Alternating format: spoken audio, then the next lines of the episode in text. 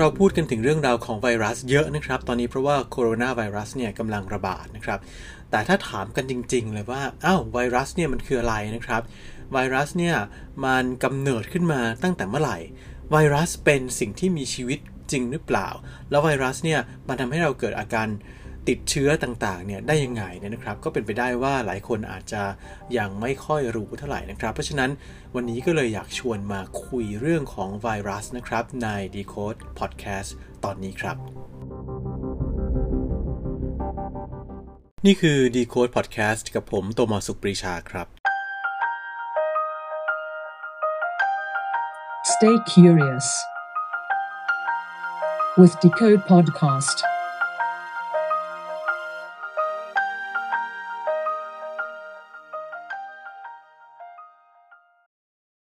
เวลาพูดถึงคำว่าไวรัสเนี่ยหลายคนก็อาจจะนึกถึงคำว่าแบคทีเรียตามไปด้วยนะครับ แล้วก็อาจจะคิดว่าโอ้ไวรัสกับแบคทีเรียมันก็คงจะเหมือนเหมือนกัน เป็นเชื้อโรคเหมือนเหมือนกันนะครับ อาจจะมีความร้ายกาจใหญ่เล็กที่ไม่ต่างกันเท่าไหร่เนี่ยแต่จริงๆแล้วเนี่ยนะครับแบคทีเรียกับไวรัสเนี่ยต่างกันมากนะครับ แล้วสิ่งที่ต่างมากที่สุดคืออะไรรู้ไหมครับ ก็คือการที่แบคทีเรียเนี่ยถือได้ว่าเป็นสิ่งที่มีชีวิตแน่ ๆ แต่ไวรัสเนี่ยมีชีวิตหรือเปล่าเนี่ยนะครับนักวิทยาศาสตร์ก็ยังยังตอบได้ยากบางคนก็รู้สึกว่ามันไม่ใช่สิ่งมีชีวิตซะทีเดียว แต่บางคนก็คิดแต่ว่าบางอย่างในตัวไวรัสเนี่ยก็ดูเหมือนเป็นสิ่งมีชีวิต นักวิทยาศาสตร์หลายคนก็เลยเรียกว่าไวรัสเนี่ยเป็นสิ่งที่อยู่ตรงขอบของการมีชีวิตนะครับ เราลองมาดูกันดีกว่าครับว่าคุณสมบัติอะไรบ้าง ในตัวไวรัสนะครับที่มันทำให้หลายคนคิดว่ามันอาจจะไม่มีชีวิตนะครับ ซึ่งฟังแล้วเนี่ยเหมือนเอเลี่ยนเหมือนกันนะครับ เหมือนสัตว์ประหลาดมากๆเลย อย่างแรกเลยเนี่ยนะครับก็คือว่าไวรัสเนี่ยมันไม่ต้องกินครับ คือถ้าเป็นสิ่งมีชีวิตทั้งหลายเนี่ยเราอาจจะต้องกินหรืออาจจะต้องการสารอาหารต้องการพลังงานเข้ามาในตัวใช่ไหมครับ แต่ไวรัสเนี่ยมันไม่ได้ต้องการสารอาหารเลย แบคทีเรียเองก็ยังต้องกินโน่นนั่นนี่ยังต้องแบบว่า ดูดซับเอาสารอาหารต่างๆเนี่ยเข้ามาในร่างกายเข้ามาในเซลล์ของตัวเองนะครับ ไม่ใช่ร่างกาย แต่ไวรัสเนี่ยไม่ต้องการสิ่งเหล่านั้น มันต้องการพลังงานแค่เวลาเดียวเท่านั้นเอง ก็คือในเวลาที่มันจะต้องจำลองตัวเอง ซึ่งเราอาจจะเรียกมันว่าเป็นการแพร่พันธุ์ก็ได้นะครับ คือจำลองตัวเองให้มีจำนวนมากขึ้นเนี่ยแต่ถ้าหากว่ามันไม่ได้อยู่ในเซลล์ถ้าไม่ไม่ได้อยู่ในกระบวนการที่มาจำลองตัวเองเนี่ย ติดอยู่ตามพื้นผิวผนังอะไรพวกนี้มันแทบไม่ต้องการพลังงาน มันไม่ต้องการพลังงานเลยนะครับ ก็คือมันอาจจะอยู่เหมือนกับเป็นก้อนหินก็ได้ ก้อนหินก็ไม่ได้ต้องการพลังงานที่จะไปทำให้มันดำรงอยู่ได้นะครับ แต่ว่าไวรัสเนี่ยจะต้องการพลังงานก็เฉพาะตอนที่มันจะจำลองตัว ซึ่งเดี๋ยวเราจะพูดกันต่อไปในตอนหลังนะครับ ว่าไอ้การจำลองตัวของมันเองเนี่ยทำให้มันมีจำนวนแพร่มากขึ้นเนี่ยมันทํำยังไง แล้วมัน ทำไมมันถึงได้ส่งผลร้ายกับเเราได้หรือว่ากับเซลล์อื่น ๆ ได้นี่นะครับ นั่นก็เป็นเพราะว่ามันต้องการมาใช้พลังงานในการจำลองโดยโดยนำพลังงานมาจากตัวโฮสต์เซลล์ต่างๆ เท่านั้นเองนะครับ อันถัดมาเนี่ย ที่จะต้องดูว่า เอ๊ะไอ้เจ้าไวรัสเนี่ย มันเป็นสิ่งมีชีวิตหรือเปล่าเนี่ยนะครับ เขาก็คือบอกว่า สิ่งมีชีวิตเนี่ย มันจะต้องมีการเติบโตใช่ไหมครับคืออาจจะต้องการอย่างที่บอกว่าใช้สารอาหารและพลังงานทำให้มันมีขนาดใหญ่ขึ้น หรือว่าซับซ้อนขึ้น ไวรัสไม่เป็นอย่างนั้นครับ ไวรัสเนี่ยไม่ได้โตเลย มันจะสร้างเปลือกหุ้มตัวเอง มีขนาดเท่าไหร่ก็อยู่อย่างนั้น ไม่ได้โตไปกว่านั้น ไม่ซับซ้อนไปกว่านั้น จึงพูดได้ว่าไวรัสเนี่ยไม่มีการเติบโต เพราะฉะนั้นข้อนี้ไวรัสก็ไม่ผ่านนะครับ มันไม่ใช่สิ่งมีชีวิต 2 อันละไม่กินนะครับ ไม่โตใช่ไหมครับสืบพันธุ์ไหมแพร่พันธุ์ไหมอะก็ไม่แน่ใจเหมือนกันเพราะว่าอย่างที่บอกว่ามันใช้วิธีจำลองตัวเองนะครับ ไม่ได้ผสมพันธุ์ เพราะฉะนั้นเรื่องของการแพร่พันธุ์เนี่ยก็ยังไม่แน่ว่ามันเป็นสิ่งมีชีวิตมีคุณสมบัติในการเป็นสิ่งมีชีวิตหรือเปล่านะครับ แล้วก็ถ้าหากว่าเราเป็นสิ่งมีชีวิตเนี่ยอีกเรื่องหนึ่งก็คือว่ามันก็จะต้อง ตอบสนองต่อสิ่งเร้า หรือว่าสิ่งแวดล้อมได้นะครับ เรื่องนี้ก็น่าสนใจ เพราะว่าไวรัสเนี่ยมันไม่ตอบสนองกับสิ่งเร้า การตอบสนองสิ่งเร้าก็คือว่ามีสมมุติเราไปเขี่ยอะไรมันอะไรเงี้ยครับ มันก็อาจจะมีพฤติกรรมที่ต่างต่างออกไปได้ แต่ไวรัสเนี่ยไม่ตอบสนองนะครับ มันจะทำอะไรของมันก็ทำของมันไปอย่างนั้นแหละ แต่ว่าถ้าหากว่าสิ่งแวดล้อมเปลี่ยนเนี่ยครับ ไวรัสเนี่ยก็อาจจะเปลี่ยนตัวเองไปได้นะครับ เช่นอากาศร้อนหนาวต่างๆเนี่ยและการเปลี่ยนออของไวรัสเพื่อตอบสนองต่อสิ่งแวดล้อมเนี่ยก็ก็อาจจะเรียกได้ว่าเป็นการกลายพันธุ์นะครับ เพราะฉะนั้นเนี่ยไวรัสก็มีคุณสมบัติของสิ่งแวดล้อมเอ่อมีคุณสมบัติของสิ่งมีชีวิตอยู่อย่างหนึ่งก็คือว่ามันตอบสนองต่อสิ่งแวดล้อมมีการเปลี่ยนแปลงนะครับ แล้วก็มีการจำลองตัวเองได้นะครับ แล้วนอกจากนั้นเนี่ยถ้าหากว่าจะดูเหมือนว่าเป็นสิ่งมีชีวิตไหม มันก็มีโปรตีน มีการใช้โปรตีนก็คือตัวเปลือกหุ้มของมันเนี่ยก็จะเป็นก็จะเป็นโปรตีนนะครับ แล้วโปรตีนเนี่ยก็จะมีคุณสมบัติในแบบที่สิ่งมีชีวิตจะมีนั่นแหละ แต่ว่าก็ไม่ได้แปลว่าโปรตีนทุกอย่างมันเป็นสิ่งมีชีวิตนะครับ เพราะฉะนั้นถามว่าแล้วไวรัสเป็นสิ่งมีชีวิตจริง ๆ หรือเปล่าเนี่ย มันก็เลยยังเป็นเรื่องที่ตอบได้ยากครับ ทีนี้ก็มาถึงคำถามถัดไปนะครับว่าอ้าวแล้วไอ้เจ้าไวรัสเนี่ยมันเป็นสิ่งมีชีวิตหรือไม่มีก็ไม่รู้ละแต่ว่ามันมีจุดกำเนิดของมันมาได้ยังไงนะครับ ซึ่งเรื่องนี้ก็ไม่ง่ายอีกเหมือนกัน เพราะว่าไวรัสก็ไม่ใช่สิ่งมีชีวิตที่จะมีซากฟอสซิลให้เราไปขูด แล้วดูได้ว่า เอ๊ะ มันมีมาตั้งแต่ยุคไหนสมัยไหนอะไรอย่างเงี้ยนะครับ แต่ว่านักวิทยาศาสตร์เนี่ยก็มี ก็มีทฤษฎีจริงๆไม่ใช่ทฤษฎีต้องเรียกว่าเป็นสมมติฐานที่เกี่ยวข้องกับกำเนิดของไวรัสเนี่ยอยู่ 3 อย่างด้วยกันนะครับ สมมติฐานแรกเนี่ยมีชื่อเรียกว่า regressive hypothesis บ้าง หรือบางคนก็เรียกว่าเป็น degeneracy hypothesis หรือว่าอาจจะเป็น reduction hypothesis นะครับ คือชื่อมันก็หมายถึงการเสื่อมเสื่อมอะเสื่อมถอยอะไรแบบเนี้ยนะครับ เขาเชื่ออย่างนี้ครับ กับสมมติสมมติฐานเนี้ยก็คือเชื่อว่าเมื่อก่อนเนี้ยไวรัสก็อาจจะเป็นเซลล์เล็กๆนะครับ หรือที่มาเป็นปรสิตติดอยู่กับเซลล์ที่มีขนาดใหญ่กว่านะครับ แล้วก็พอเวลาผ่านไปเรื่อยๆเนี่ยด้วยความที่มันเป็นปรสิตอะมันก็อาจจะไม่จำเป็นต้องใช้ทุกสิ่งทุกอย่างที่มันมีอะในตัวมันนะครับ เช่น ถ้าถ้าเป็นเซลล์เนี่ยข้างในเซลล์มันจะมีอวัยวะเรียกเรียกว่าเป็นอวัยวะ หรือเป็นอุปกรณ์ในเซลล์แล้วกัน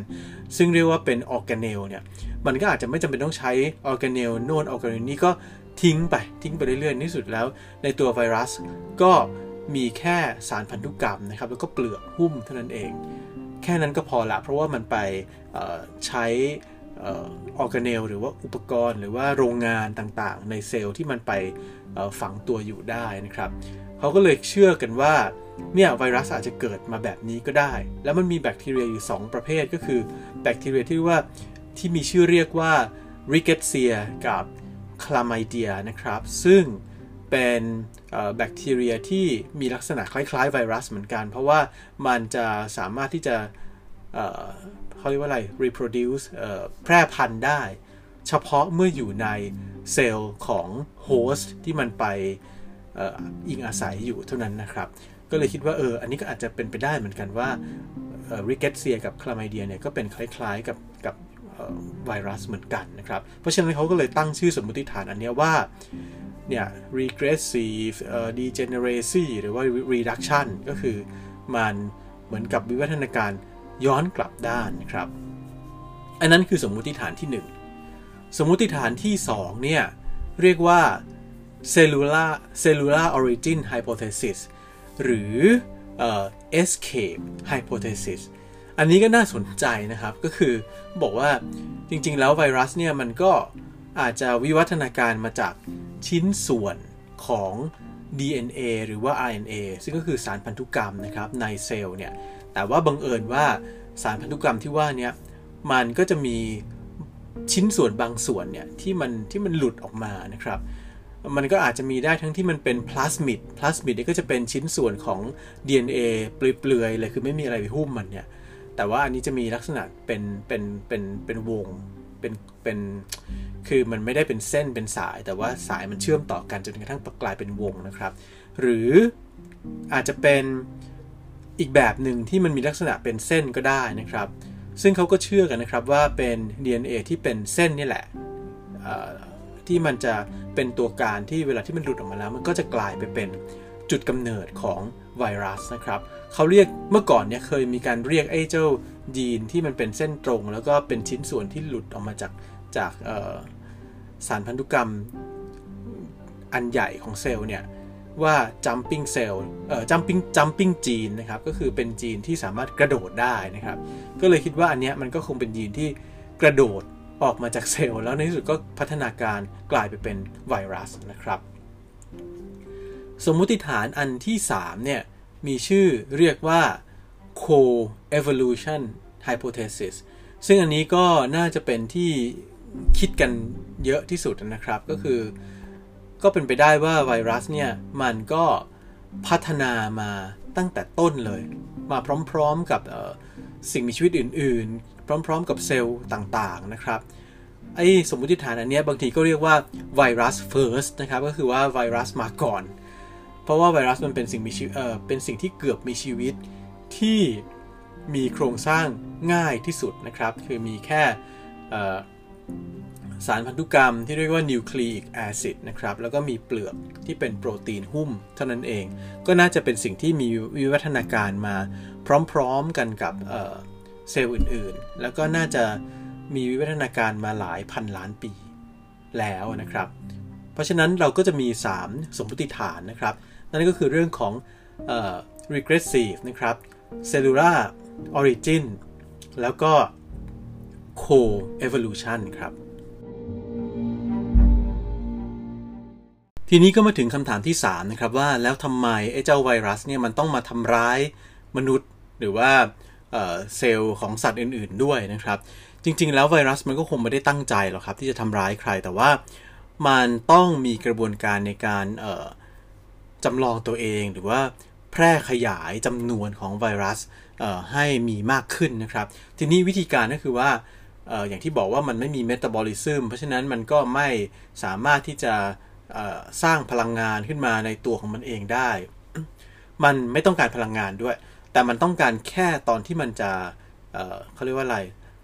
จำลองตัวเองขึ้นมาเท่านั้นนะครับ เพราะฉะนั้นสิ่งที่มันทำก็คือว่ามันก็จะไปเกาะอยู่กับผิวของเซลล์ต่างๆนะครับ ซึ่งปกติแล้วเซลล์เนี่ยของเราเนี่ยมันจะมีเยื่อหุ้มเซลล์ แล้วมันก็จะมีส่วนที่เรียกว่าเป็น receptor นะครับหรือตัวรับเนี่ยที่มันจะยื่นยื่นออกไปนะครับ แล้วมันก็จะไปจับพอดีกับรูปร่างของสารอาหารต่างๆ แล้วก็ดึงสารอาหารเข้ามาในเซลล์ นี่ไวรัสเนี่ยมันก็จะมีตรงเปลือกของมันไวรัสมันจะมีสารพันธุกรรมอยู่ข้างใน และตรงข้างนอกเนี่ยจะเรียกว่าเป็นเปลือกนะครับเรียกว่าแคปซิดเนี่ยไอ้เปลือกของไวรัสเนี่ยมันก็จะมีตุ่มๆมียื่นๆออกมานะครับ อย่างโคโรนาไวรัสก็จะมียื่นๆออกมาเหมือนกับเป็นมงกุฎอย่างเงี้ยครับไอ้ตัวมงกุฎเนี่ยก็จะมีลักษณะเฉพาะที่เอาไปจับกับกับผิวของ เซลล์ได้เหมือนกับเข้าล็อกกันพอดีอะไรเงี้ยครับ มันก็เลยทำให้มันสามารถเข้าไปในเซลล์ได้ แต่ว่ามันไม่ได้เข้าไปทั้งเปลือกของมันนะครับ มันก็จะส่งเข้าไปแค่สารพันธุกรรมเท่านั้นเอง อาจจะด้วยวิธีฉีดเข้าไป หรือว่าบางทีก็อาจจะมีการหลอมฟิวส์ระหว่างเยื่อหุ้มเซลล์กับกับกับตัว capsid ของไวรัส แล้วก็ค่อยๆ ปล่อยไอ้เจ้าสารพันธุกรรมเข้าไปนะครับ ทีนี้เมื่อสารพันธุกรรมเข้าไปในเซลล์แล้วเนี่ยคราวนี้ก็โหอุดมสมบูรณ์แล้วครับ เพราะว่ามีพลังงานเยอะแยะมีออร์แกเนลต่างๆเนี่ยเต็มไปหมดเลยทำให้มันสามารถที่จะใช้ประโยชน์จากเซลล์ในการที่จะจำลองตัวเองขึ้นมาได้นะครับ ซึ่งกระบวนการก็ไม่ว่าจะเป็น DNA หรือ RNA เนี่ยกระบวนการในการจำลองตัวเองเนี่ยก็เป็นอย่างที่เราอาจจะคุ้นๆกันอยู่ก็คือ มันก็สร้างสายที่มีลักษณะตรงข้ามขึ้นมาเหมือนส่องกระจกอะไรเงี้ยครับ แล้วไอ้สายนั้นก็ไปสร้างซ้ำอีกทีหนึ่งทำให้เกิดขึ้นมาเป็นอีกสายหนึ่งอะไรเงี้ยที่หน้าตาเหมือนกับสายแรกทุกประการนะครับ อาจจะไม่ทุกประการนะฮะว่ามันมีการกลายพันธุ์เนาะแต่ว่านั่นแหละก็คือเมื่อเกิดการจำลองตัวเองขึ้นมาแล้วเนี่ยหลังจากนั้นเนี่ยมันก็จะสร้างเปลือกขึ้นมา สร้างแคปซิดขึ้นมานะครับทำให้ไอสารพันธุกรรมใหม่เนี่ยกลายเป็นตัวไวรัส เต็มเต็มตัวนะครับ แล้วเมื่อเป็นไวรัสเต็มตัวแล้วเนี่ย มันก็พอมันมีจำนวนมากๆเข้ามากๆเข้าเนี่ยนะครับ มันก็เหมือนกับคนท้องแตกอะทำให้เซลล์นี่มันแตกออกมา แล้วไวรัสก็แพร่กระจายไปตามที่ต่างๆนะครับ แล้วก็เกิดวัฏจักรแบบนี้เข้าไปขึ้นเข้าไปอีกนะครับ ก็ทำให้เกิดการทำลายเซลล์เนี่ยไปเรื่อยๆนะครับ แล้วก็เลยทำให้เราเนี่ยมีอาการต่างๆ ป่วยโน่นนั่นนี่เป็นปอดบวม อวัยวะโน่นนั่นนี่ล้มเหลวนะครับ เพราะว่ามันเกิดการติดเชื้อไวรัส ซึ่งก็ไม่ได้แปลว่าไวรัสมันตั้งใจจะมาทำลายนะครับ เพราะว่ามันก็จะมีการถ้ามันถ้าโฮสต์ตายหมดทั้งโลกเนี่ยไวรัสก็ตายด้วยเหมือนกันนั้นจริง ๆ แล้วมันก็แค่อยากจะจำลองตัวเอง อยากจะแพร่พันธุ์ อยากจะรักษาเผ่าพันธุ์ของมันเอาไว้นะครับ ซึ่งจริง ๆ ก็เหมือนกับที่พวกเรา ทุกคนก็พยายามจะทำนั่นแหละ รักษาเผ่าพันธุ์มนุษย์ รักษาเผ่าพันธุ์สัตว์โน่นนั่นนี่เอาไว้อะไรนะครับ แต่ว่าวิธีการแบบไวรัสเนี่ยมันทำให้สิ่งมีชีวิตอื่นเนี่ยอาจจะมีปัญหาขึ้นมาเท่านั้นเองครับ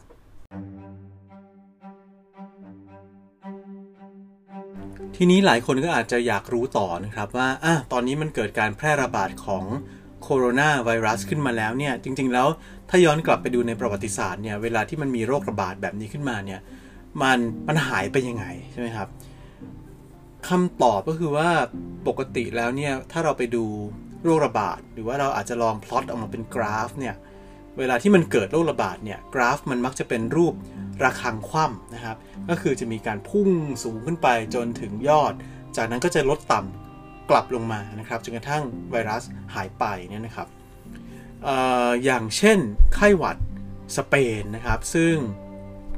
มีผู้เสียชีวิตเนี่ย 40-50 ล้านคนเนี่ยนะครับ อันนั้นก็มีการระบาดเป็นคล้ายๆแบบนี้เหมือนกัน แต่ว่ามันเป็น 2 คลื่นก็คือคลื่นแรกเนี่ยก็คือพุ่งสูงขึ้นไปมีคนติดเชื้อ แต่ว่าเชื้อเนี่ยไม่ค่อยจะร้ายแรงเท่าไหร่นะครับ ก็คนก็อาจจะยังชิวๆกันอยู่ แต่ อยู่ๆเนี่ยก็จะมีคลื่นที่ 2 เกิดขึ้นก็คือเหมือนกับว่าไวรัสเนี่ยมันมีการกลายพันธุ์ทำให้มันร้ายกาจกว่าเดิมนะครับ แล้วพอคลื่นที่ 2 มาเนี่ยคนก็ล้มตายเป็นใบไม้ร่วงเลย แต่ผ่านไปแป๊บเดียวครับ ไม่นานมากเเป็นหลักเดือนนะละสามสี่เดือนอะไรอย่างเงี้ยปรากฏว่าอยู่ๆเนี่ยเจ้าไวรัสสเปนเนี่ยก็หายไปเลยครับ คือ ไม่มีไม่มีผู้ป่วยใหม่เกิดขึ้นมา คือเขาบอกว่าในเดือนตุลาคมเนี่ยมีผู้ป่วยใหม่เนี่ยเยอะมากเลย แต่พอถึงเดือนพฤศจิกายนเนี่ยปี 1918เนี่ยนะครับ ปรากฏว่าไม่มีใครป่วยใหม่เลย เหมือนกับไข้หวัดสเปนเนี่ยอยู่ๆมันก็หายสาบสูญไปเองดื้อๆนะครับ ซึ่งหลายคนก็อธิบายพยายามอธิบายว่ามันเป็นเพราะอะไร เช่น การรักษาดีขึ้นหรือเปล่า แต่ว่าก็ไม่มีหลักฐานบ่งชี้แบบนั้นนะครับ หรือว่าอีกอันนึงก็อาจจะเชื่อกันว่าไวรัสเนี่ยก็อาจจะเกิดการกลายพันธุ์ขึ้นมาอีกทีหนึ่งแต่คราวนี้มันกลายพันธุ์ไปเป็นสายพันธุ์ที่ไม่อันตรายนะครับ คือไอ้คำว่า mutation เนี่ย มันไม่ได้แปลว่ามันต้องน่ากลัวเสมอไปนะครับ เพราะว่ามันอาจจะ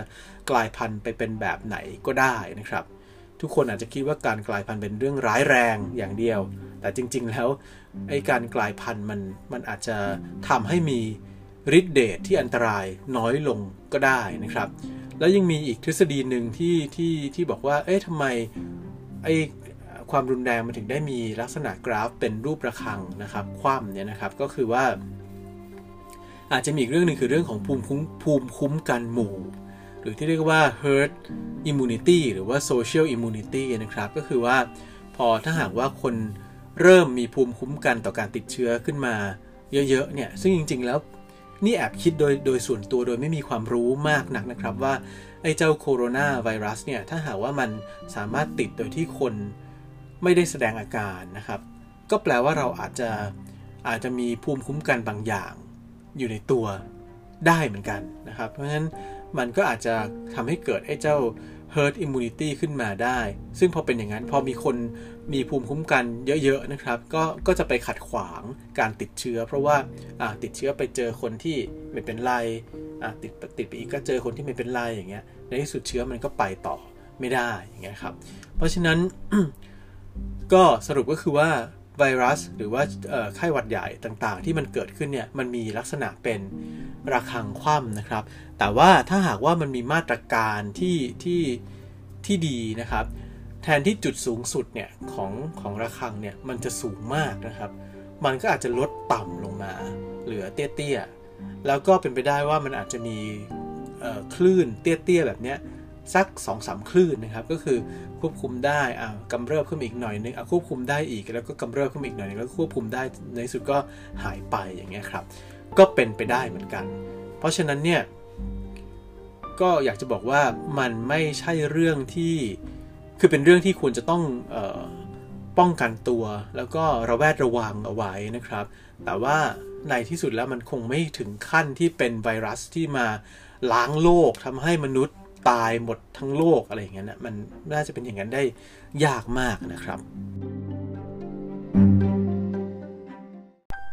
และนั่นก็คือ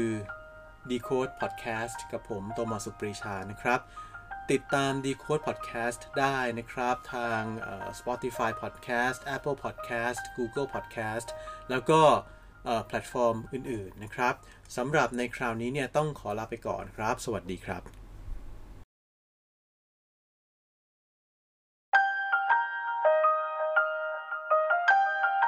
Stay curious with Decode Podcast.